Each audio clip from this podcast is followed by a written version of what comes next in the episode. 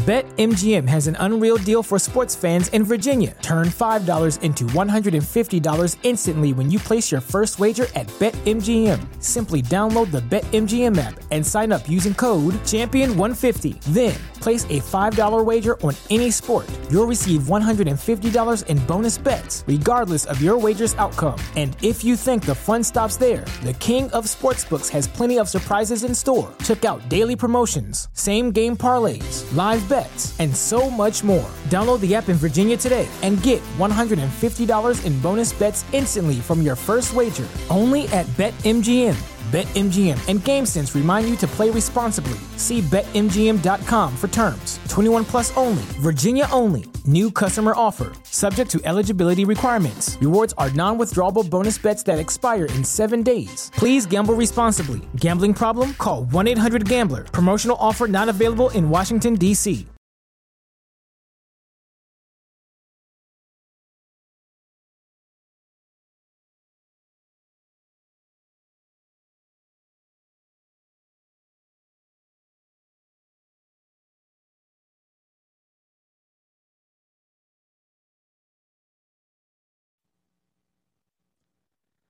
Hey, kids, you like pro wrestling? I like pro wrestling. Let's shake them ropes. I'm Jeff Hawkins, along with the returning Chris Novembrino. Welcome back, sir. Your replacement, original, did not work out. Yeah. Um. what What do you want me to say? I I, I know I, I set up a, a great bit and it the punchline was not delivered and this is a take it to the grave situation for me. I shan't forget this, and you have cursed my family, sir. I shan't no, forget I, this. Look, like you know the day. Are you familiar with the day? Because it's gonna be rude. R O U X. yeah, rue the day, baby. You're gonna rue the day. Rue McClanahan the day. Uh, yeah. Uh, R.I.P. to the great comedic genius Norm Macdonald or as David Letterman liked to call him, Norm MacDonald. I, I quite uh, enjoy that. Had a couple of run-ins with him uh, early in my stand-up life slash comedy life, and I I view him more as a stand-up than a talk show guest. But I admit his talk show guest shtick was some fantastic deconstruction of the of the talk show genre in so many ways. And if you want to expound on that, we can. But uh, back when I was a young man with dreams, the day after I graduated from college, I was in New York City getting ready for my next class at NYU, learning how to write uh, sitcoms. And at night, I would go around and try and pay my dues at the uh, open mics in New York City. And one night, I had picked up a copy of New York Magazine with the cover story being about uh, alternative, the alternative comedy boom, which is more or less a pretentious way to market uh, comedians. It was uh, you know, Uncabaret was was getting big out here, and uh, it was like the, the, the genre of comics like Louis C.K. and Patton Oswalt and Sarah Silverman and Dave Attell because they were trying to basically separate them from the quote unquote hateful comedy of of Carrot Top and uh, or, or hacky comedy of Carrot Top, but the hateful comedy of Andrew Dice Clay. Yeah, Carrot Top doesn't get too, I, I like that. I like doesn't get too edgy. The malicious comedy of the malicious. He was so cool. he was, that was the thing about Carrot Top. Uh, that's that's what he'll be remembered for. His innate cruelty. Um, yeah, but uh, so Norm and another guy who I just adored by the name of Drake Sather, who if you ever listen to Drake Sather's stand up, he, he, has the same cadence as Norm, but it's a little more nasally. So it's kind of a weird thing. And both of them sat at the uh, at the uh, at the knee of of Dennis Miller. So that was the holy trinity for me uh, back then. Drake went on to write some great episodes of like news radio and uh, just shoot me and other things. But uh, they came in and they saw this magazine. Ah, what's that? Alternative comedy? Alternative to what? Being funny? and Drake Johnson. I, I think I'm gonna start doing my punchlines in front of the joke and see how that goes. And they take the magazine and they start reading and they start doing bits. This is like 3 a.m. in the bar, and we're just doing bits and they're holding court and everything. It's just it was surreal to watch these two guys just keep on riffing and like they get to the part of the story about Sarah Silverman being fired from Saturday Night Live, and there are things I cannot I cannot share here about what Norm and him said at the time, but apparently they've made up uh, in some ways, or he was just blowing off steam. But I move out to LA, and about a year later, I'm in the improv because the thing to do for young stand-ups would be, you know, you butter up the box office person. Hey, can I come in and just watch these sets? Because all the headliners would come in around 10 30 or so and up, up until about 1 a.m they they do 10 minutes of stuff because they're trying stuff for the road or the next special or something like that and i'm drinking at the bar and, and norman and drake Sather both walk in and they're talking to another comic by name of anthony clark who had a show on back then named boston common. I think that's the name of it.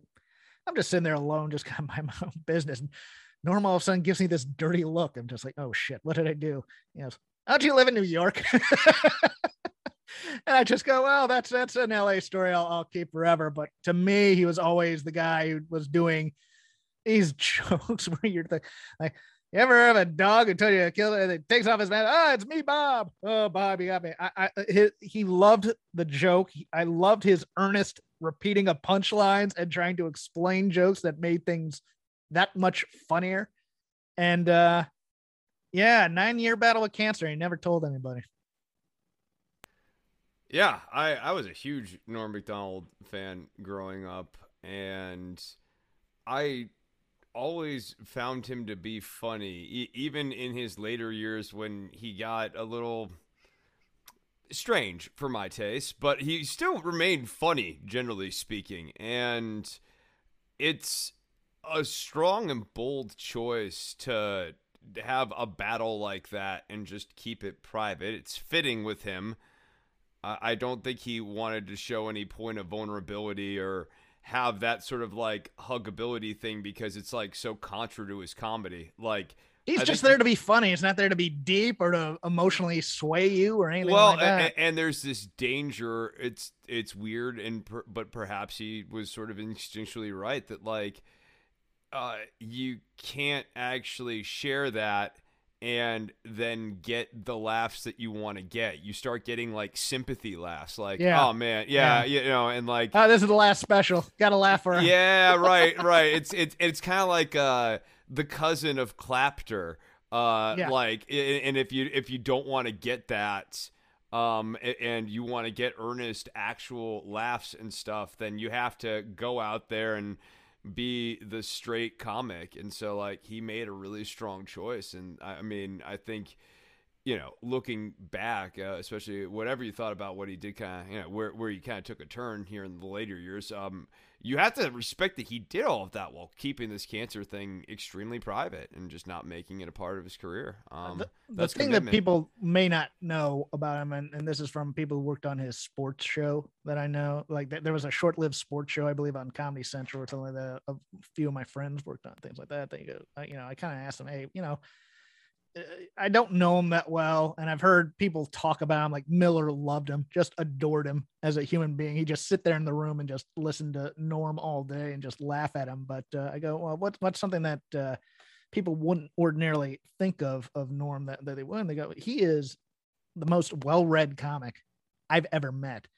I mean, when they say he's smart, they don't mean just you know perceptive. They mean, I mean, he reads books like he reads all the books on a subject if he's interested in. He's kind of that hyper focused uh perhaps a little on the spectrum they thought maybe a little bit but uh just when when he when he gloms onto a subject he, he wants to just know everything about it uh, that and his voracious gambling habit, which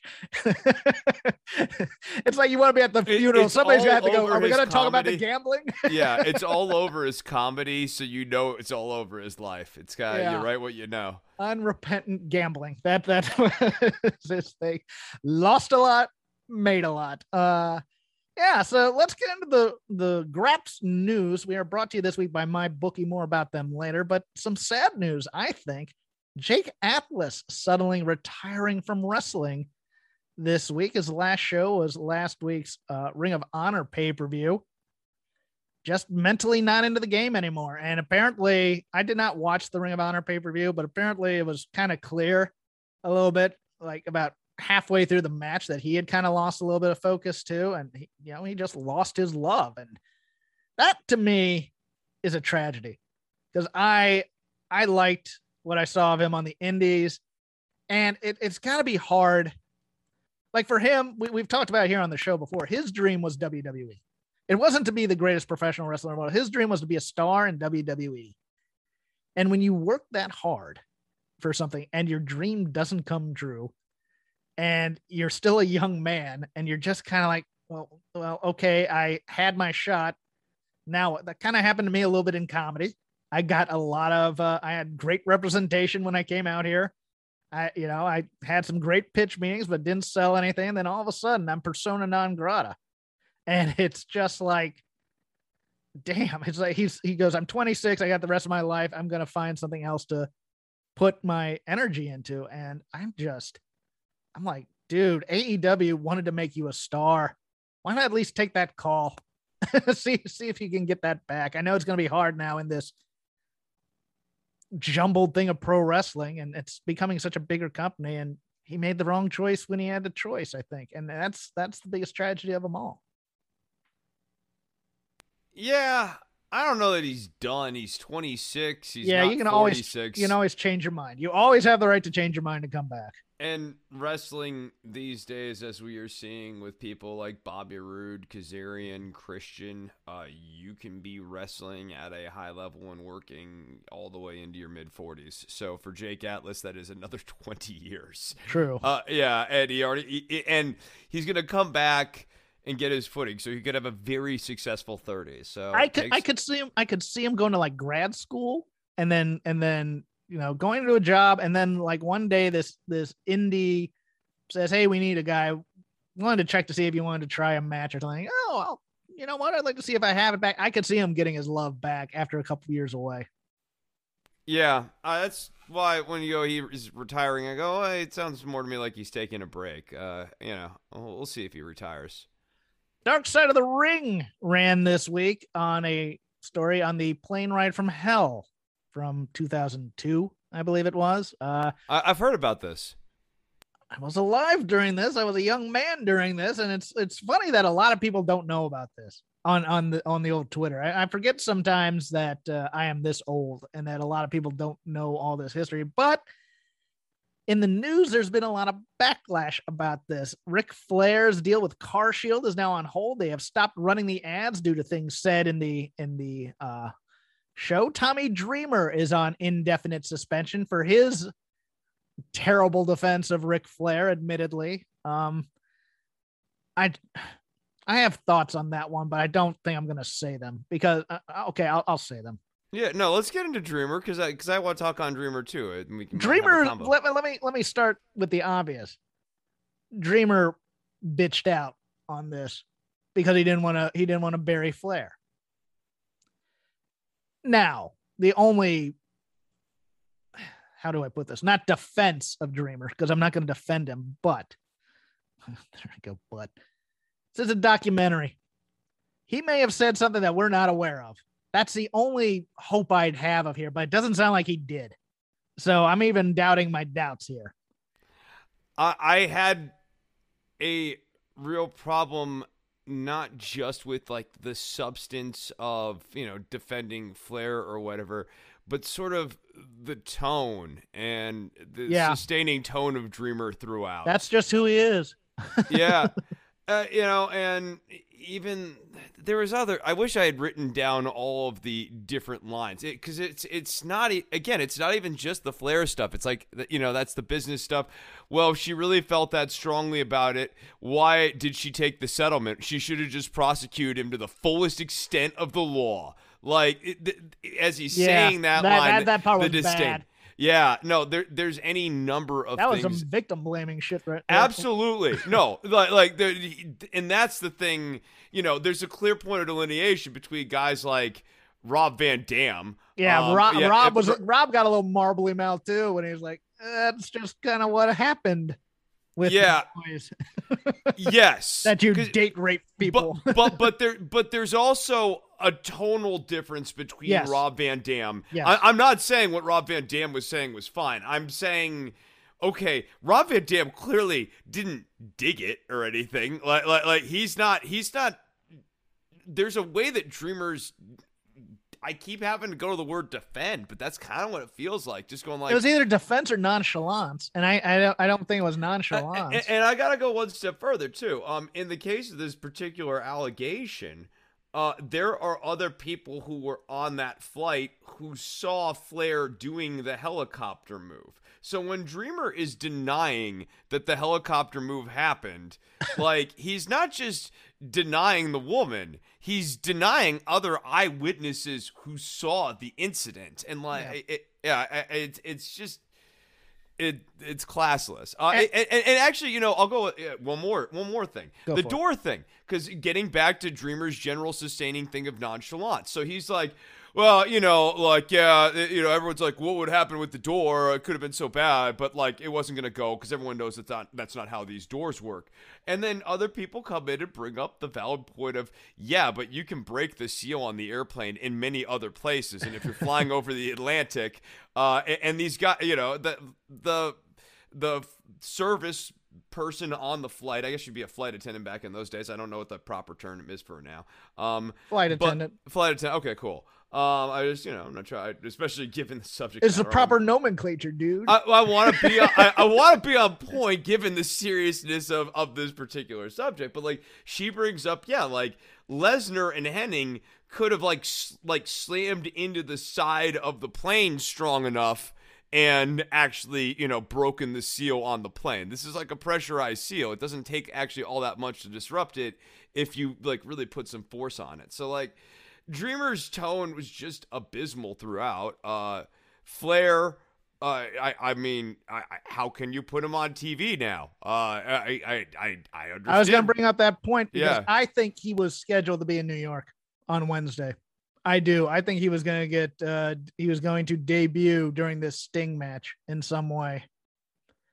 And I don't think that's, I don't think that can happen now. It can't. I don't think you can do that with the I mean, look, the, the story, people take Twitter conversation to be far more far reaching than it is but by the time we get to wednesday it might have uh it might have jumped from twitter to no but, but think about this aew audience too. yes this, this the is the, the, especially the live fans and everything like that they all saw this dark side of the ring thing and i'm with you there's a certain naivete about the nature boy that i'm not defending but like i think for a long time despite knowing that Ric Flair was an absolute party guy outside of the ring and the, the nature boy like like people just didn't think that it, it went beyond drinking and you know just hitting it, on it, ladies. It was harmless flashing. Right.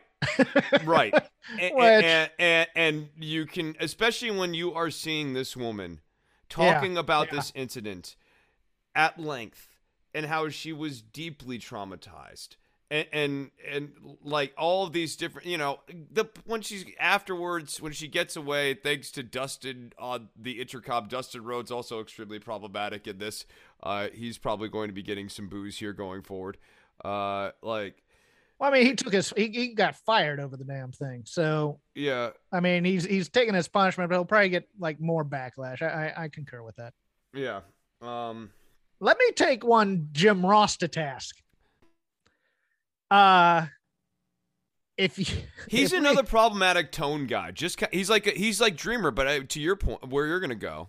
go well, but he gets a pass because he's the old grandpa, and a lot of I'm I'm telling you, a lot of these shows that deal with WWF and their personnel are reclamation projects for him, and I ain't buying it. I'm sorry. He was vice president of talent relations during this time. There was already the issue with Brock and Hennig there was already the issue with Hayes and JBL. And now you got Flair going naked. You got to step in there. You are senior management, even if he didn't have the title at that time. And when he says, well, you know, one, one of the agents, hey, somebody has to go back there and do something. Yeah, you, Jim Ross, you're not, not, not just the play by play guy. You are management of this company. You have to go back there and not just say boys will be boys. You have to take control of this situation It's probably the most senior leadership on this plane. I know Flair was protected on high because he was in an angle with Vince. I don't care. That is your job. And you have to, if you have to take a bullet for that, so be it. But they are putting everybody's lives on that plane at risk. And you are the most probably, unless Vince was on the plane, which nobody has ever said he was, other than a couple no, other. I thought they did at the end of it that he was on the plane. I, I he was on the plane there, but they never said he was on the plane back. That's the thing. Although I think uh, Coachman, Jonathan Coachman said he wasn't on the plane. Other people have said he was. Kurt Angle, of course, doesn't know. He thinks he was wrestling Vince on the plane ride from hell, and he wasn't. That was another flight. But if Vince was on the flight, it's even worse to me eh, that he let this whole thing go on. I mean, that that's just that's inexcusable. I don't care. Yeah, I, I, I, the owner of the company needs in and and look, he was full on Vince at this time because the, the story from that Kurt Angle story is that he basically threatened the pilot of a plane who told them to stop and say, I'll buy this plane from you or whatever. And it's just like, dude, the management, I, I don't care about being part of this locker room culture, which it, all these guys were. All these management guys were ribbers too at times and things like that, and being cruel for cruel sake and pushing people into swimming pools with their clothes on and getting their jollies on. This was a high school locker room where the teachers thought they were the athletes too. And, and that just, it, it just, it takes me a while. What am I supposed to do? Follow everybody around and, and take responsibility. But it's like, yes, yes, flight, yes, that is your job. I, you can't sit there and be like, I'm the vice president of talent relations. I do the hiring and firing. I, you know, I Vince gives me the orders and I do them. Um, and, and then go, well, what am I supposed to do? Go out there and keep an eye on all these guys? Yeah, because they have to make another town. Like, I, if for no other reason, then you are going to be in City X next week uh, on Monday, and these the guys night, the, the next, next night. night, and they need to be functional when they're in the ring. They're, so like, like there's actually no excuse for Jim Ross, and tonally, I don't actually think he's all that much better than Dreamer. I, I thought that uh, the way Ross was talking about Flair, and you know, then at the end he kind of go, you know, then he'll be like, "Well, why did Flair get a pass? You know, why? Yeah, Jim, why did he? What? yeah, right. If, let's if, expound oh, on that only, a little bit. If only someone could have spoken up. Someone with some stature and standing in the company, uh, who had been in the business a long time. If only there was someone there who could have said that with some authority. Or say, hey, not just that Flair was a legend. Flair was in an angle with the owner of the company that was a main event angle. Take your shot here, Jim. Mister Mister, I'm bitter that the WWE fired me. Take some, and I know. Look, Flair's a friend of his. I get it. You don't want to bury your friends, but man, I if I do wrong, I hope a friend calls me out on it. That's all I'm saying. And and I just I I watched this, and this was just like.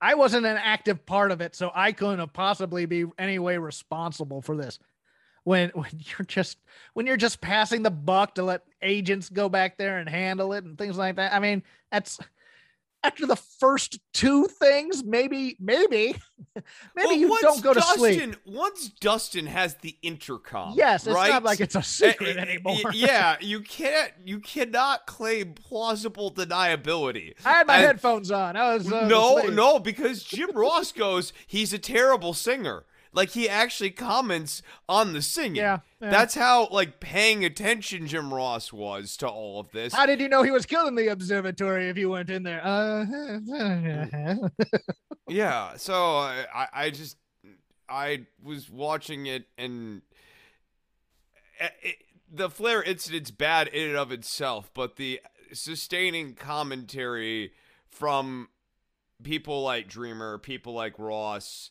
uh, and like I didn't, I, I, didn't, I thought PJ Polaco was fine. Oh, but Scott Hall was also abysmal. Uh, uh you know, and, and, like hear people kind of make light of the whole Scott Hall situation, um, with with the flight attendant. I think Triple H H bombed me or whatever, or, or not Triple H, but uh, uh, Hennig. He blamed his behavior on somebody else. I mean, that was just.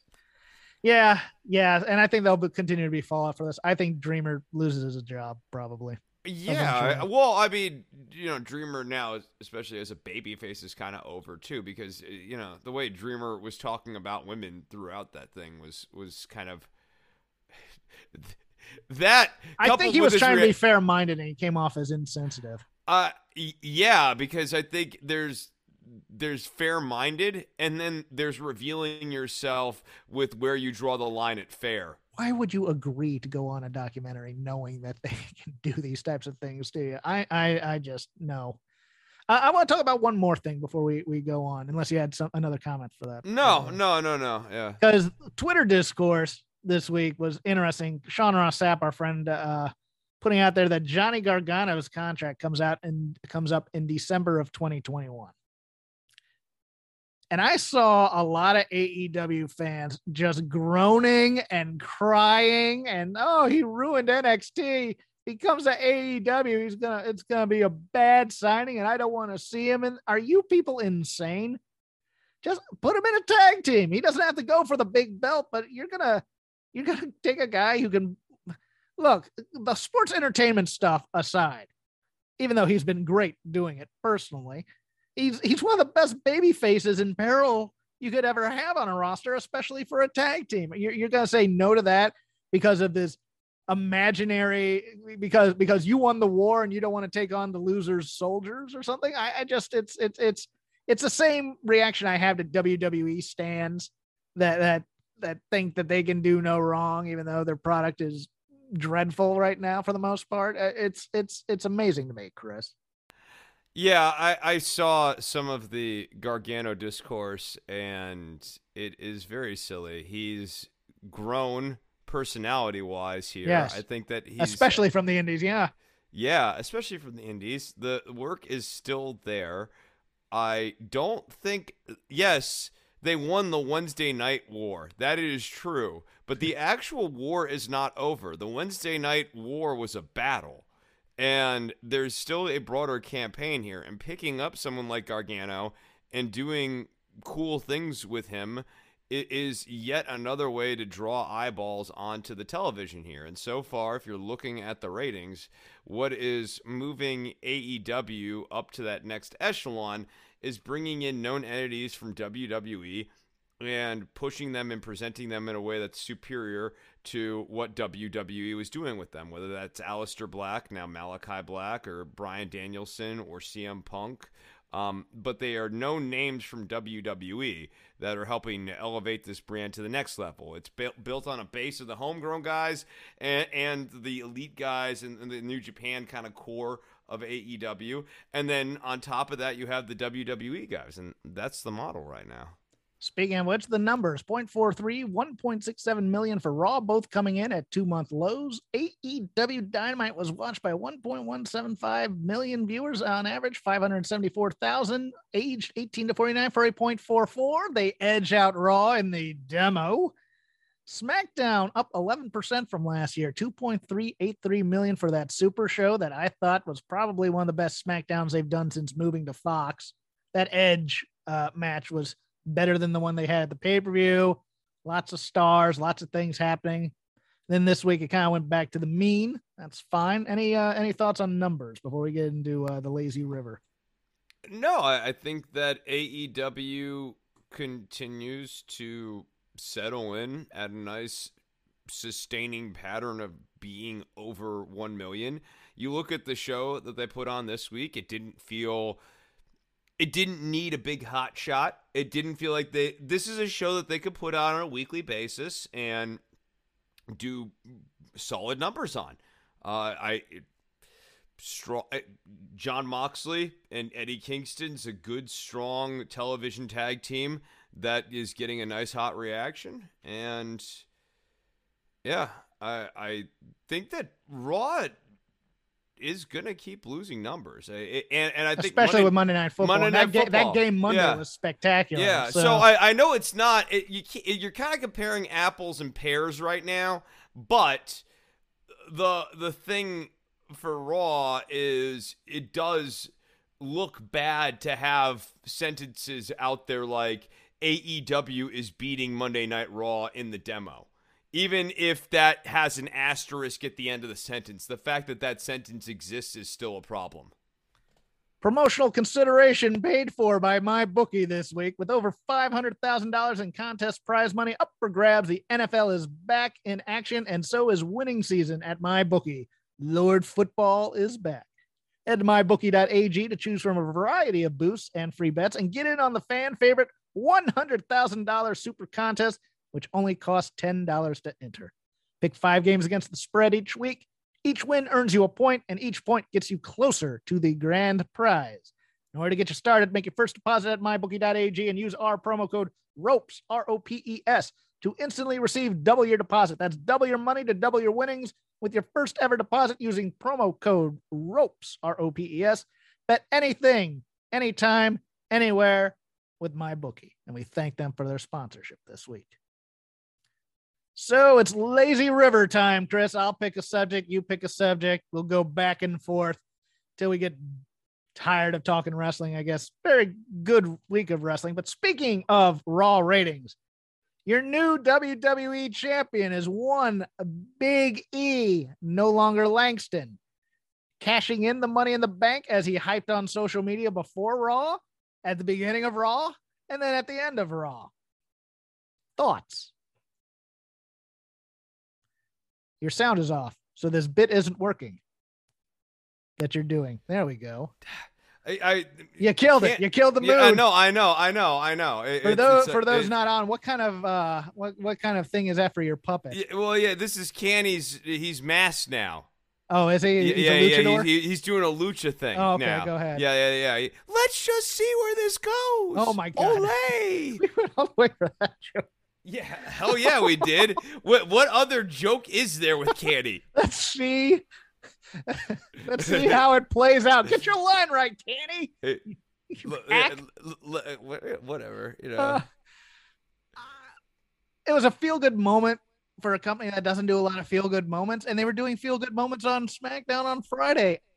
If, if this is a nice change, I'll take it, but I don't. Uh, I don't see a long term reign for Big E, and I don't, and I think I don't see a change in character with him either. It's gonna be the pancakes and the funny stuff because he thinks that's what brought him to the dance, and I'm just like, and then eventually Brock's probably gonna have five him like Kofi. I don't know. What, what do you think? Uh, what do you think of this? I, I where I think this becomes a real problem is with the off ramp, and going back to my point about what AEW's you know kind of formula is to getting to the next level, uh, I think that this is kind of a long term prediction, but I'll, but I'll go ahead and shoot my shot. I think that the mishandling of this ultimately kind of precedes the New Day or a member at least of the New Day jumping ship to AEW. I, I just don't. wow, I don't. really? I, I don't see this going well. I really don't. Um, and I know I'm on board with Big E. I think he's a great wrestler, but yes. I don't think they have a vision for what this push looks like. I, everyone, hold on. Let me let me let me ask you a question there and stop you there. Was this a hot shot? Absolutely, okay. absolutely. That that's yeah, that's where I was going. Is that people have been discussing this as a hot shot, and I mean, I agree, it is. Uh, I, I don't think you saw any meaningful foreshadowing of this. Big E saying all that stuff on Twitter would have been absolutely unnecessary if it wasn't a hot shot. Um, if if they had been telling a story coherently over the last several weeks, he wouldn't have hopped on Twitter and been like, "I'm going to I'm going to cash in on Monday night." He was doing that to create some sort of structure of an angle, but it's a hot shot at angle, and I think that that speaks to WWE's longer term problem, which is they do not know where these characters are going in three months. And I don't think they have a plan for Big E. I don't think they have a main. Oh. I think they have a plan. Let me get even more cynical with you. I think he loses this at uh, at the Saudi Arabia show, which they don't say Saudi Arabia for. It's just Crown Jewel, not in Saudi Arabia, but it's Crown Jewel, which they don't announce. I think he loses it to Lashley again. No, I don't think he no? loses it there, but okay. I don't. Th- I don't think he has it past Rumble. I, I don't think like when we get into Mania season, I don't think he's still the champion. Okay. And I I think he maybe even loses it a Rumble. Ooh. Uh yeah. Uh, I mean I but I I just don't I don't see them I don't see this curing what ails WWE. And when this doesn't immediately right the ship, the people who thought that this would right the ship, which is the reason it got hot shotted, are going to go, well, that didn't work. Moving on now. And I, I think that there are a lot of people who really like the New Day. I, I like the New Day. I think I like talent, the New Day. I, yeah, I, I think they're. I can't see any of them jumping ship because they make too much money right now, and that's I'll- what the I'll- business I'll- is all about. I'll tell you what though, if they ever jump ship, especially with their merchandise like Dynamite, uh, like th- The Young Bucks going, feud. The Young Bucks feud is Oh, money yeah. because it's been Money, on money, social money. media for a while. So yeah, Yeah, no. Um, uh, if the money was right and they could get at least two of them over there, uh, boy, I'll tell you, I, a lot of people like Kofi Kingston. Kofi Kingston is going to get some eyeballs on there. Um, people like these New Day. I like the New Day. it's your Uh, it's your turn for a topic, sir. Um, okay. Uh, boy, let's let's talk about the new NXT. NXT 2.0 Jackson Pollock version. I will tell you what, it, it is it is a Technicolor dream coat that NXT. ah, much like Jiro wears Technicolor Yeah. Dream. Coat. Yeah, yeah, he, he's yeah, he's kind of like the the perfect fit for this. So What was your opinion of NXT 2.0 overall? Wow, I've I'm watching him on the camera. He's just he has like it looks like he just got the worst migraine in the world. It just I think I like it, but it's also bad at the same time. I am there with you. I I let me I'll get out mine and maybe this will spark a little something in you. It feels a, a lot like WW or a lot like WCW worldwide at the Oh. Disney studios. It feels Okay. a lot like that to me. I I appreciate the youth movement. But these guys are guys and in terms of name, don't get me wrong, I love me Wayne Bloom's kid because I love Wayne Bloom. I love Rick Steiner's kid because I think he's a damn hoss and he looks like his old man and stuff like that. These names suck. Von Wagner, Bron Breakker. Eh, eh, There's no nicknames. There's no flash to them. There's no, there's nothing. They are guys. They are guys in gear going out there and wrestling who are big. And that's why you're supposed to care about them. And it's just, it, it, it, it- I mean, every segment had who the, who the F is this guy coming out there. My name's Trick Williams. Okay, that's great. And you know, the line I got the gift of gab and the gift of jab. I believe it's a Muhammad Ali line. It's yeah, it's a. Muhammad Ali line. and it's fine. But that that was some stilted conversation between him and uh and and and Carmelo oh, Hayes. wait, wait, wait. You mean like the like half sentence I'm now turning heel moment for Carmelo Hayes? Yes. Yeah, like no, right. Um I'm I'm right there with you on these names. Like when I saw Rick Steiner's kid, I was like, oh, okay, that's the Steiner kid I've been hearing about. And then and then they're like, his name is Bron Breakker, and it's Why? not why. It, it's like the word. I mean, okay, like because every strong guy's got to be named Braun. I, I don't know if you've if you ever heard of Braun Strowman. You familiar with Braun Strowman? I've I've heard of the man. Yeah, yeah, yeah. Uh, but and so like this is basically the Braun Strowman name formula. Only instead of strong man, we have Breaker.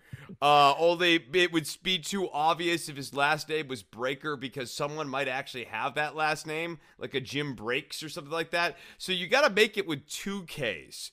Breaker. Yeah, I mean, gi- give him a nickname, give him something. Tell me what.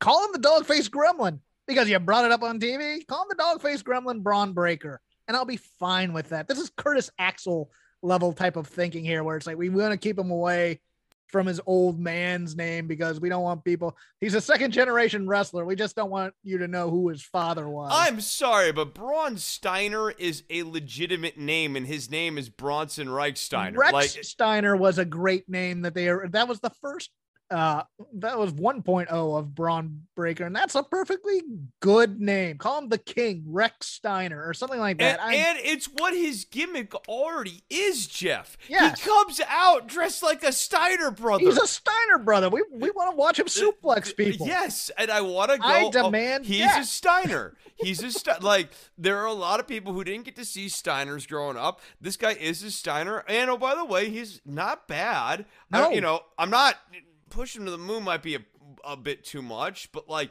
he's got something for sure. And I I just Bron Breakker, just absolute crap. Von Wagner. It sounds like a- Sounds like a mall clothing line or something like Boy. that. Have you have you tried on the new Von Wagner jeans? and, Ugh, and, they and, make and my the, ass and the look dude's small. look and the dude's look uh his look is just the most generic yeah he's a good shape or whatever He but looks like his old man. He's sneaky tall. nondescript blue tights long hair just just He guy. needs Mike. He needs Mike Enos's kid to join him. That's all I want right now because I love me. I sent you that AWA from 1990 with Tully and the Destruction Crew and Larry Zbyszko cutting a promo. That, that's his old man on there, the, the, the tall blonde guy. Yeah, I mean he didn't do too bad in the uh in the four way, but it was his job basically to catch people. He was just there to stay out of the way for the most part. And his inclusion in the four way especially after we've never seen him do anything ever um I, I, have we Uh, we saw him. I believe he had one squash loss on SmackDown. what, no no but i mean in the nxt show we have and not ma- actually seen maybe him do one. anything. I thought he had one on NXT where he was part of a tag team. Cal as Oh. Cal as Cal Bloom. BetMGM has an unreal deal for sports fans in Virginia. Turn $5 into $150 instantly when you place your first wager at BetMGM. Simply download the BetMGM app and sign up using code Champion150. Then, place a $5 wager on any sport. You'll receive $150 in bonus bets, regardless of your wager's outcome. And if you think the fun stops there, the King of Sportsbooks has plenty of surprises in store. Check out daily promotions, same game parlays, live bets, and so much more. Download the app in Virginia today and get $150 in bonus bets instantly from your first wager. Only at BetMGM. BetMGM and GameSense remind you to play responsibly. See BetMGM.com for terms. 21 plus only, Virginia only. New customer offer. Subject to eligibility requirements. Rewards are non withdrawable bonus bets that expire in seven days. Please gamble responsibly. Gambling problem? Call 1 800 Gambler. Promotional offer not available in Washington, D.C. Right. Okay. So not even, not even as this guy to Correct. have this dude just show up and be Yes. included in Yes. this title match. Yes. I thought actually de- devalued the yes, title. some. it does. On Yeah. your debut, you should win whatever match you're in. Always, Yes. always, always, And- always. And I'm not sure that this guy needed to be in the conversation with Pete. Like the theme of the show was we're getting the young guys oh, in. that I forgot that news. Pete Dunne re-signed for three years. So like I don't think they needed to beat us over the head with that in the title picture. The title picture should be the point of continuity. Yes. That it is Ciampa and Dunne and Kyle O'Reilly, who oh by the way is supposed to be cool, but he's cooled instead. Uh like, he got like- put on ice yeah. by by a couple of guys, by Pete Dunne and uh, And, and also, you already had before you started doing this stupid stuff with Trick Williams, a guy who is supposed to be in the title picture, which is Carmelo Hayes. And Carmelo Hayes made a lot more sense to be included in the title picture now that it's not Samoa Joey's going up against, but instead Tommaso Ciampa. So, like, I, I just really. Well, he hasn't he hasn't decided which belt he's going for yet because there's still that uh, Santos Escobar. he has to go after the North American title still. Remember, or he's thinking about it. So we don't even know if he's going to go for the big belt or if he's going to be a dummy and use that contract for the mid belt. yeah, he might. Well, because Trick Williams is going to lead him down the wrong path. Tommaso Ciampa is your champion. I think we can all see the blueprint here. He's going to lose it to Ridge Holland eventually, and Pete Dunne's probably going to try and turn on Ridge Holland. That, that's the way I see it because they're not they're not going to do anything clever with this NXT 2.0 for the most part. It's going to be get the get the young guys over, and that way we can build a pipeline to the main roster. That's what they're going to do here, and I think that that's that's going to be the plan here. Yeah, and that's fine. I, I mean, I think that gets us back to at least watching a developmental show. which is yeah, interesting. and remember when they said no, it's a third brand. It's not a developmental show. That's the thing. And as soon as it gets that stink of developmental, I think people are going to tune out. I do. I think. Look, you got to I, get. I don't think. I, I mean, I think people have already tuned out, Jeff. I I, I, think, I, I, I think that's why fair we're watching Chris. this because people have already tuned out. Oh dear lord, I, I know. Well, no, they had a good number. They had over seven hundred thousand watching this because of the wedding. I'm gonna say something, Chris. I overall liked the wedding. My problem with the wedding sketch, it was great comedy, but there is such a thing as trying to put too many jokes in there, and this could have taken away about four or five jokes uh, for my money. Uh, you know the uh, the one where Every sentence was a joke. was it? Uh the harlem bravado's character when he stands up and and tries to interrupt the wedding and nobody knows who that is really. Anyways uh this was his introduction to the brand i believe uh when, when is it if anybody has any objections or did he, what was his line did somebody say and then no nobody said that nobody said that at all it, it, it- whatever his new name is i can't remember it uh yeah the the, the priest priest joke i thought landed the first time. They didn't need to do it the second time necessarily. Of course, Beth Phoenix going in there was cool. Him, them not ruining the wedding was a nice change of pace. I think. I think we've seen too many ruined wrestling weddings. I thought Gargano, the entire time before the wedding, during the wedding, I thought he his comedy hit every time. It almost babied him. To be honest with you. I, I think. I mean, they're they're turning him slowly. Okay. Yeah, yeah, and you know, it's kind of like the Grimes thing. Like you know, that that, that that this that whole everything like during the like the backstage stuff was sort of centered around babying Johnny. Like Johnny's Johnny has come around on this. Um, yeah, I don't know. I I I, think, I thought it. Look, this is dumb, but I I find it I'm, entertaining. I'm fine with Yeah, unrepentant I- stupidity. This is unrepentantly I- stupid. I thought that this was above average for this sort of thing. I, I gotta be honest. Speaking of above average, um, Mike Julius, no, Julius and Brutus Creed are fun.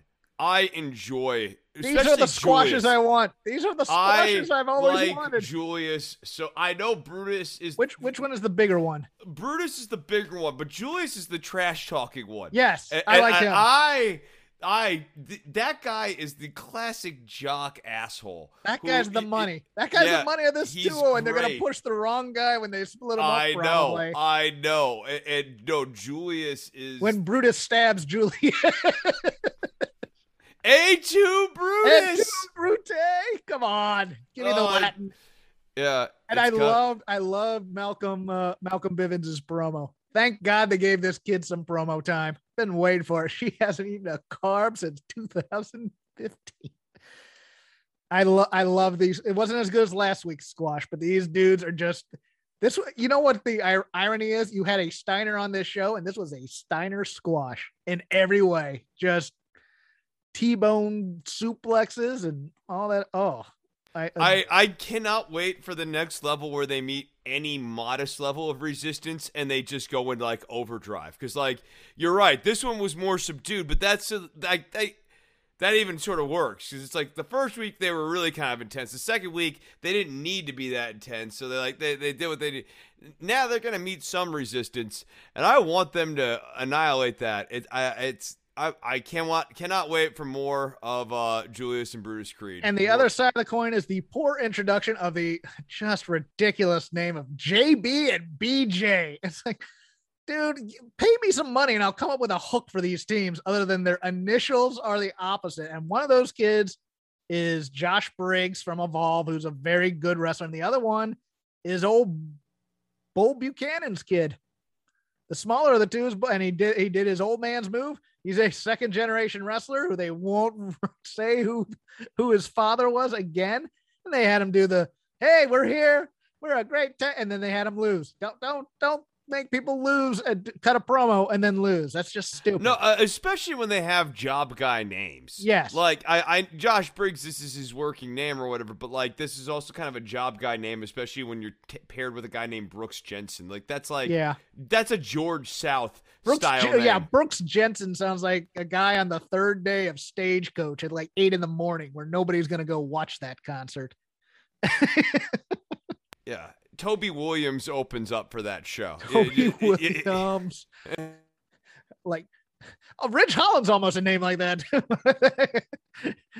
the country stylings of Brooks Jensen and Ridge Holland. Yeah. No, these are like these names are almost like challenge names. Like you have to overcome these garbage ass. I gotta give names. you this ridiculous. Yeah. Create a player name. And yeah, you're you're Bron Breakker. Try to get over. Well, what, what does that name mean? I don't know. What do you think? I mean, ha, uh, B B R E A K E R. No, no. Add an extra K in. That's like, your name. Like, let me give you like Ray Stevens is a generic name, but you call somebody Ray the Crippler Stevens, I'm in. Now I know what this character is all about. Call him something, man.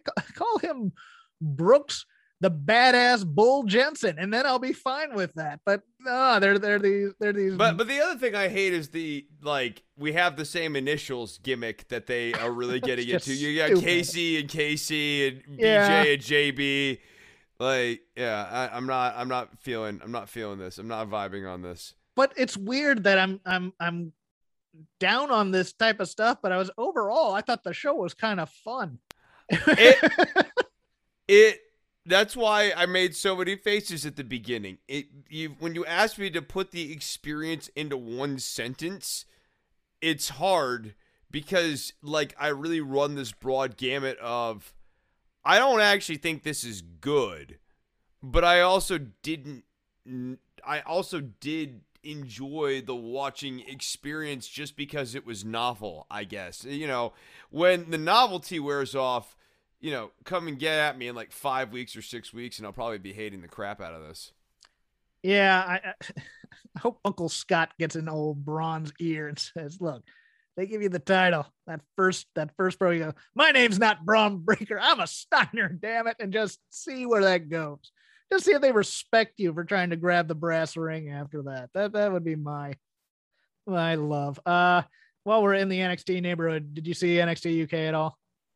I did. I did see NXT UK at all. I thought the fun part. I loved the the, the staging of this heel versus heel uh cup match between Kenny Williams, who I just I don't like as a character at all, but he and Noam Dar trying to out heel each other during this match. A lot of fun, I thought. And then I thought the tag match. I think Pretty Deadly is still not ready for prime time yet. They they their their their offense is uber repetitive over and over and over again. Yeah, they are very much products of the WWE system, and they mm-hmm. just they don't know how to. They just okay.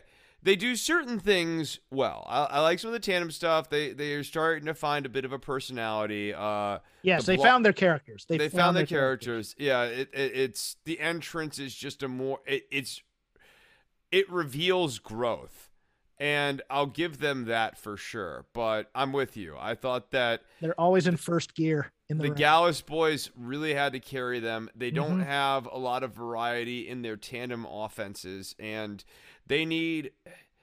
It, they they have kind of a tough they have a tough act in the sense that they're not big dudes, so they can't do slow power moves that are methodical and like kind of corner. But they're also not really high flyers either. So no. like off the rope stuff doesn't really work for them. So like they get stuck in this kick punch, kick punch, corner punch, kick kick kick, punch punch punch. And they're not doing damage with the kicks or punches. That's the problem. And they're no. not they're not they're not re- elevating the kicks and punches to be more damaging as they go. So it's just they yeah. don't. They need to be doing limb work. Um, yes. like like they, they, this this is a team that needs to be doing limb work. They and need to have. Teams. And they need to have a tandem submission or something yes. like something that actually like targets a limb. Like the I spilled agree. milk is really, I mean, beyond it being just kind of like ho hum. And I get that a heel finish should be like ho hum to an extent. I don't think it actually helps tell oh, I a story. I love a devastating heel finisher because that kills off I, the baby face and makes the crowd I, angry. I, am I'm, I'm with you on that too. I I, I like I, you can go either way. You can go either way. But like, like the, what do they call it? The big rig. I love the big rig. yeah, or, or, like you know the the the Vegematic. Vegematic. Or, yeah, you know like uh the shattering machine is what they used to call it in the Shatter NXT. Machine. Yeah, yeah. Like, no, I, I like those sorts of moves too. Um, I just uh I I think that pretty deadly needs that. They they just need they need to use each other's you know friendship you know like they need to be like just a well-oiled machine that works in tandem more You know Uh, what that- else? like, they they, win fight, by synergy. They fight like pretty boys, and I think they need to get rid of that and and kind of and that would be fine if the that prompted them to start working dirty they Yes. getting hit in the like there's if they get hit in the face, they get upset and then they Yes. start cheating. Yeah, yes then they really start cheating uh like like they, they because they they- become desperate because your good looks are the money or whatever, something like that. Well, it's like that. It's it's a bit of an affront, um, and, Mm-hmm. and it also would give a prompt for them to go into second gear. So it's all fun and games, and they're all gentlemanly, and they're all like you know they're, they, you know they're like doing the struts and all that sort of stuff until you hit them in the face. Then they actually get angry. And like they can get mean at that point, like they do the pretty thing, but I don't know that we ever see the deadly side. Correct. Uh, it- no, I mean, for real, like, Oh, like that was a great line. I'm sorry. yeah. we see the pretty. Let's see the deadly part. Yeah, I, I kind of I have a little bit of that issue with uh Daniel uh uh Red Death with 2.0. Okay. I want to okay. see I want to see him more as a killer I, I'm with you on that. as I- I- opposed to kind of being a guy pretending to be a killer a little bit more. I think that would help that act with 2.0 a bit. I'm with you. Uh, Stevie Turner and Emilia McKenzie certainly had a match that that you wanted to talk about that? You chose something to talk about. Yeah, yeah, yeah. No, because Stevie Turner looks like Thomas Dolby. And I needed to get that in. And if I i- i- if I didn't get that into the show, this would have been a bad show. I had three jokes and I need to get that one in. that I wrote still. Got one more for later. Yeah, do no. Okay. yeah, yeah, I got I got one more later. Yeah, no, but uh, no, the Stevie Turner looks like Thomas Dolby. Uh, probably should be a baby face. I, I don't know if the heel thing's really working for her. Um, Here, let's Charlie uh, Dempsey oh. is gonna. Charlie Dempsey. Charlie Dempsey, baby. Okay, great. Yeah, I said I said his name. Uh, anything on SmackDown? Let's just finish all the WWE for now. We can get a little to AEW to end it. Okay, Uh, so like Rey Mysterio finally This is delivered. the only thing to talk about. This is the only thing to talk about. People, he finally delivered. He finally delivered tonight. I need to get I need to get it up cuz you know, for a long time we've done Mysterio family theater and and I got to tell you Jeff, it's over now.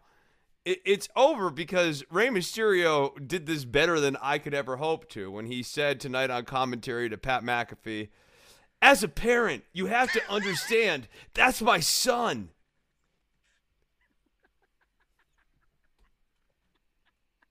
I wish McAfee. Uh, thank you, Captain Obvious. Appreciate that. Wait, Dominic's your son? What? You should just play dumb. Wait, what? How, how did I not know this? I watch the program every week. I, Dominic Mysterio's your son. Wait, Dominic Mysterio. Oh, Rey Mysterio and Dominic Mysterio. Got it. Ray, Ray. family is so powerful. And Family is so family powerful is powerful. But I have to remind people that he's my son every week. That's how powerful it is. Oh God! Oh, he, this is such a. This is when so- he said that, How is I was in near tears. I, I, I, I like. It's it, it couldn't get any better than that. Like CM Punk on commentary, not interested. Rey Mysterio on commentary, w- get my money. Where's my wallet? It's such a and, and the people who do improv because I know a lot of people listen to this that do improv or have tried it. It's such a level one labeling. As a parent, as a doctor, as a mechanic, I have to tell you. Oh wait, you didn't you weren't fixing a car for your space work when I came out on stage, so you'd let me know you were a mechanic. You're just gonna stand there and just do nothing and then go, I'm a mechanic. Okay, great. I'm a Mysterio. And as a parent, I have to A- let you know. As know. a mechanic, I work on cars all the time. oh, never die, Mysterio Family Theater. I just, I want, I want some sort of alternative comedy whenever he's coming on, like, like just three guys in seats, just, just cracking wise at a screen when Mysterio is on and trying to emote and act. My God, my son, let's go, boy. Beat Sammy, son. Oh, it is the worst. Uh, go to AEW, I guess, unless you had anything else lingering there. um, we can't I, top the Mysterio conversation. No, no, you you can't top the Mysterio conversation. Uh, I don't know that the Bianca Knoxville thing is going to right the ship on Becky and Bianca. I think Becky's still kind of like working as a babyface, and I even thought yep. that that end interaction where Bianca holds, yeah, Becky crashes the celebration, but then like Bianca like forces the issue, like you know she wasn't letting go of Becky, like Becky was gonna hit her, uh, you know, like uh, uh. I, you know what they should have changed her to theme. I think that would do it because everybody wants to cheer when they hear "whoa," that kind of thing. That would help. That would help for sure. Uh, she should get one of those. Like they they've got a lot of bland themes. I they can go to their little bland like theme library uh, that they've amassed here. You mean a know. bland theme like for yeah. Bron Breakker? Bron yeah. Breakker's bland. Do they have dude, they have a massive bank of bland like boring riffs. Like the worst riffs. By the like, way, let, I'll throw this trademark at you. They WWE this week trademarked a new thing for Becky Lynch: big time Becks. Mm. Does that does that do heel things for you? No, it doesn't. In your loins. Okay. No, it does not do heel things for me. Oh, one other thing. Uh, they forgot on SmackDown to turn on Rick Boogs' guitar effects. so he had to go out there and die the worst death of any guitar player. Like, God love the man he had to go out there and play with no amp effect or anything, just the clean tone direct in. Um, you could you, you might not catch it, but if you go back and listen to it, it's like plank, plank, plank, plank, plank, plank. Like, and he, I saw him try to play through it. What he, what he realized is if I don't actually play the notes, he won't notice it so much. But uh, yeah, yeah. That's been this week's guitar criticism by Chris Novembrino. Stay I'm going to hate hard. Okay. That's actually the tagline for that segment. Something I am not hating. I am jacked up to the gills for this AEW shows next week between Rampage and and Dynamite. Both 2 hours. Both have a kind of pay-per-view type of feel.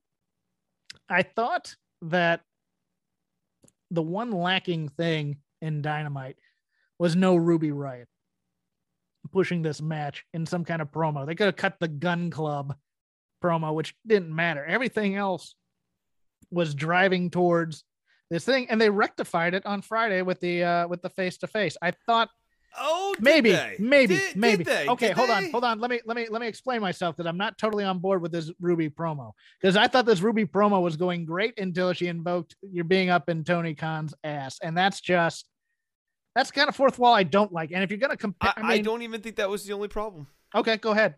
Yeah, so I I think that Britt Baker, uh, she's in yet another region where they don't seem to notice that that she's a heel. Yeah, and, you know what? I I. this is just burying me all the time about this thing. I thought it was gonna be a regional thing, and now it's not. That's not correct. even that's not even your line. I, that, that, there there are other people who are saying the regional thing like that. That was like a that was a bit of an internet trope, and uh, that that's what I'm. I'm not necessarily going okay. at you. Okay. Um, no, but I, there were a lot of people who said, "Oh, it's regional." That's why Canny was saying it's regional. Um, like wait, where's it, where's Kenny's mask? You just brought him up. And he, yeah, okay, so Kenny, oh, he's a lo- faux luchador. He's got no jaw. He has no jaw. Like he can't actually talk this just, week just taking a leak on the Mexican tradition and going without his mask. What the? I mean, come on. This this is the worst consistent bit that we have because Kenny can't remember. Kenny's a bad actor. Kenny can't remember That's his mask. Can't remember true. his costumes. What? Canny's not that, a bad no, actor. I, I, saw Canny. Canny's old, a great actor. No, I saw Canny in our town. He was terrible. well, you should see him in Les Mis. Oh, really? What yeah, part he, does he play in Les Mis? Jean Valjean. Oh, he took the lead of Jean Valjean? He was going to be Javert. Okay. But he decided that he wanted something a little bit bigger, a little more ambitious. Yeah, I can see And he Kenny got a, it. Local Kenny theater like, production, little little Dallas Community Theater. it's nice. We're, we're now, now I want to see. Now I want to see a can as Jean Valjean. I don't care what anybody says. Uh, you know his interactions with Cosette are actually quite touching. Uh, he has he has a real poignancy. Uh, so, uh, We're terrible. Continue. yeah. Um, what were we on? Oh, uh, Ru- Ruby. Ruby Riott. Okay, Ruby Soho. Ruby Soho. I did. I Okay, did so botch like, so like I botched Britt. Baker, Britt Baker actually analogizes in a lot of ways to Becky Lynch. So you're talking about big time Becks. Britt Baker keeps going out there and doing the DMD, which is something to get the crowd on board with, Mm-hmm. and she even stops and lets the crowd finish it off, and then gives a satisfied smile when she walks out tonight on Rampage. She's looking at the audience, she's smiling. She sees Tony, uh, regional babyface Tony Schiavone, and she gives Tony a big hug. Um, and you know, the crowd is very happy about that. And then Ruby Soho comes out and like diminishes Britt Baker, who this crowd likes. And then Britt Baker, you know, delivers these lines, and some of these zingers are too valid. And and like I, I just it this isn't working. What- It's- what was- okay, She's I'll- not. I'll- she's not. She's not working as a heel because Correct. she consistently fails to get baby faces over. Ruby mm-hmm. Soho may be over still after this interaction with Britt Baker. I suspect she will be, but it will be in spite of, not because of the interaction with Britt Baker. Ruby Soho could have a feud with Nyla Rose wherein she prevails and be more over at the end of that and more established as a character than she will be in this match with Britt Baker unless she beats Britt Baker, which would be a, a, a, hot shoddy sort of move. It would be it would be it would certainly be a play. I I don't think it would be the right play. Um, but Britt Baker is failing to get baby faces over because she's too yeah, over I, herself. no, I, I agree wholeheartedly with you. My my point was more. I liked this version of the taking shots at WWE versus say Christians on Wednesday, where he, he was talking about developmental and leaving developmental and all all those. I I just I just there are ways to do. To, you can tear down this, and I'm a I'm a total hypocrite about these things too. I admit because like Crockett would always do that, but it was more here, here's what it is you need to build your company up more than tearing theirs down and here's where i'm a hypocrite because i loved ecw when they called it when they used to call it the circus you know Tom Prichard went to the circus. That's why he's not here. You don't get that joke in uh two weeks. You'll flip over it or whatever you know when you join the Bodydonnas and stuff. But like crockett would always go well these are where the guy, real men come to fight versus you know wearing costumes and blah blah blah and this and that and the other. And here it's more like they're tearing Adam Cole down, even though he's supposed to be a superstar, and they're tearing down developmental at the same time. It it, it just it, it's not working for me in some ways. yeah, saying that Adam Cole lost the Wednesday Night Wars Yes. actually does hurt Cole, I think, in substantial enough ways. Uh, I, I, I don't. I, I don't find that to be a constructive usage of heat getting or whatever. I actually think that that probably actually takes the teeth and the sting out of Cole. Um, you know, it, this is in a way, it's like I like this show, but it remains a bit of a tough show for me to review just because like I don't care for the Omega stuff at all. I, I people seem to be enjoying it, and so in that sense, I, I feel like it's it's successful. But I, Kenny a, as a heel character right now to me is just boring. I thought the I thought the show did what it was supposed to do because it felt like they were trying to fit in too much because it was a go home show in some ways. Oh, And- um, one other thing. I, I, another example of bad heat getting. I think that Jericho and Swagger, uh, doing the "Who's on Top" thing was tasteless, uh, bad for all these qual. Like you get all these MMA guys in there, and they're all named guys, and then you introduce Even a put them over on TV. Yeah. you don't put them over on TV and you introduce a homophobic chant now for people to uh, chant at this at this group whenever they come out. Like, uh, you know, I don't really think that that was the play. Yeah. Uh, I liked the FTR Sting Tully thing where he no sells the chair and Tully just looks so tiny now from back in his days when he was like really kind of jacked and taking a few roids here and there to get bigger. Uh, I, I just love the look of him being a feeble old man next to next to Sting who is still a giant Uh, here's what I want next week in that tag match. I want Sting to no sell the Spike pile driver like Hawk of the Road Warriors. I think that'll get a huge reaction. Um, I liked the MJF promo.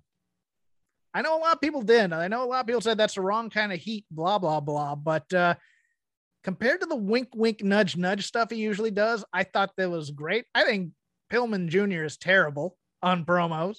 He doesn't, he's, he's doing the wrong kind of promo. He, he's, he's doing, doing the, the, uh, all the hometown people are going to love me type of promo instead of being bad and taking this personally, saying, look, you don't, you leave my father's name out of your mouth. I'm to knock your teeth out type of thing. It was, it was the, I'm not, this line killed me because it's works on two different levels and it's a little uncomfortable on one.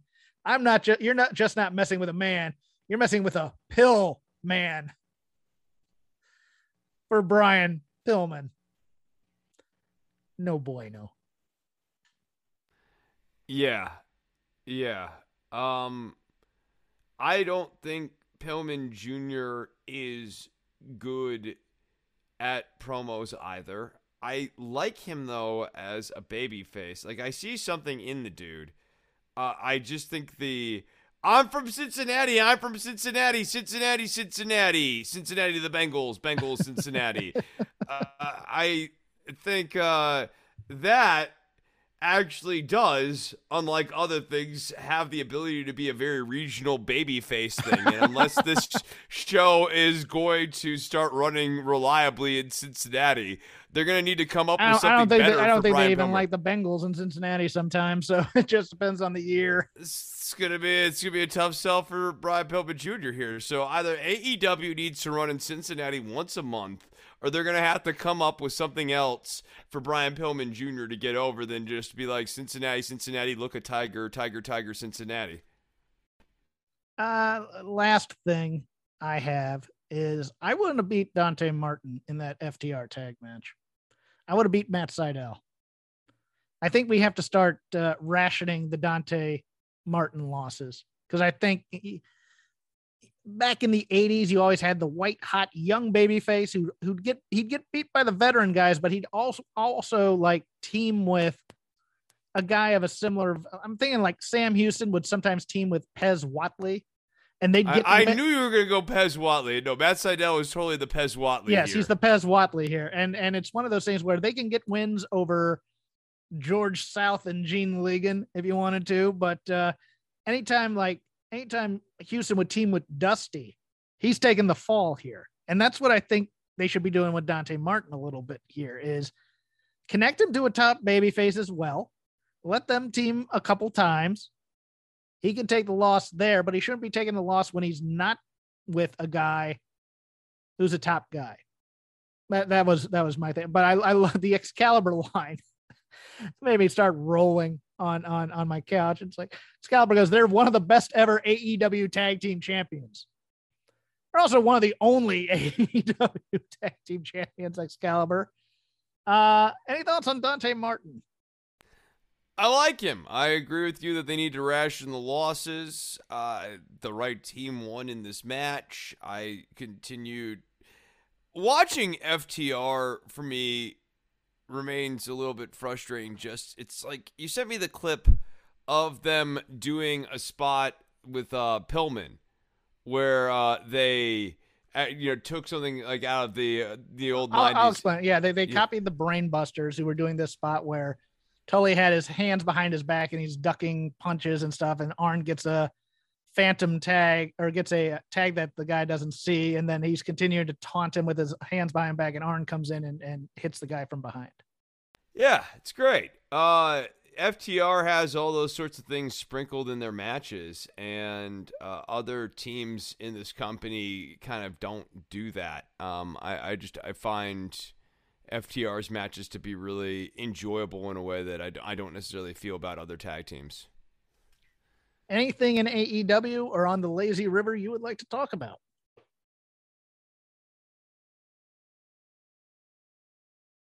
Chris?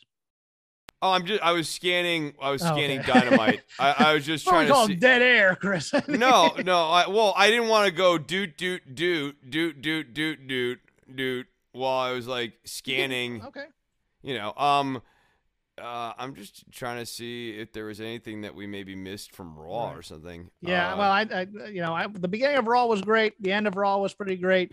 Oh, Everything that Nick- stunk. yeah, Nikki Ash uh, got that weird win over Tam- Tamina that she wasn't supposed to get. I guess. What are we doing? I, I, I, I, don't. Bad, uh, bad stuff. Yes. Drop beat Eva Marie Again, guess- again, which okay. Um, which means Eva Marie is probably getting a win at the pay per view yeah. as a cool down match or something like that. Um, and then what do we what do we have on Rampage? Uh, we had we had uh Lucha Brothers and Butcher and the Blade. That was That was cool. okay. That was okay. Uh, you know, I uh, people are higher on the Lucha Brothers week to week than I am. Um, Yeah, I- uh, yeah. Anna Jay defeating the Bunny. this is this is this is a bit of a rough rough match. Yeah. Uh, When Tay Conti's your ring general out of the four women out there. yeah, yeah. Uh, and then Miro defeats Fuego del Sol to defeat or to get Del Sol's car, which was it was strange. I like Uh, they didn't take the car. I mean, I, I was expecting a crash or no, but we're gonna get like the car as a follow up, and I Yeah. think the problem with this is that no one bel like at home. no one bought in. no one bought it. So I, I don't think that this necessarily delivered what it needed to deliver for Fuego. Um, if anything, here's this only works if you've gotten Fuego to the point where you kind of believe in this guy as an underdog because he's gotten some sort of meaningful upset Yes. victory. Yes. Like it, he beat I don't know somebody Murder some- Hawk, something like that. I mean, it- what if he had like he beat Adam Cole in Adam Cole's debut? Like it's a roll up or something, but like he beat him. Right. Um, and, and it's like this thing that's bothering. You know, that's out there. I it wouldn't necessarily be the guy, but like you know, it works if off of that. How about one of the young bucks? one Just of the in young a bucks, in a singles match as or opposed he to a tag beats match. he beats both of them in singles competition, and based off of that, he's feeling he's feeling like okay, maybe I've got something Yeah, here. yeah. And now, and now he wants to go back against Miro, and then he puts the car on the line. Yes. That could get fans to go, "Oh man, I don't know if Fuego's going to do it, but like maybe he could. Maybe they seem to maybe- like him a lot. You know, even even Yeah. the people that know the backstage stuff, as opposed to just watching the television program, would buy into it. And, and, and, like Sam, like you can have like an interaction with Sammy and Fuego where like you know Sammy's like, "Are you sure you can beat Miro?" And Fuego's like, "Dude, I beat Mick Dick Jackson. I beat Ma- Mark Jackson. Uh, not Mark Jackson. Uh, uh, the other Jackson. He, uh, he's the best friend in the Kumite. Have you seen Yeah. me? Did you see how I finished that guy? And I'm gonna I- go finish the bad guy. Yeah. Yeah, yeah. I, I, I, I got this. I got this. Mhm. Um, a- a- and, I think then it becomes compelling. Also, if you're gonna do this, you have to give this match a little bit more time than it got.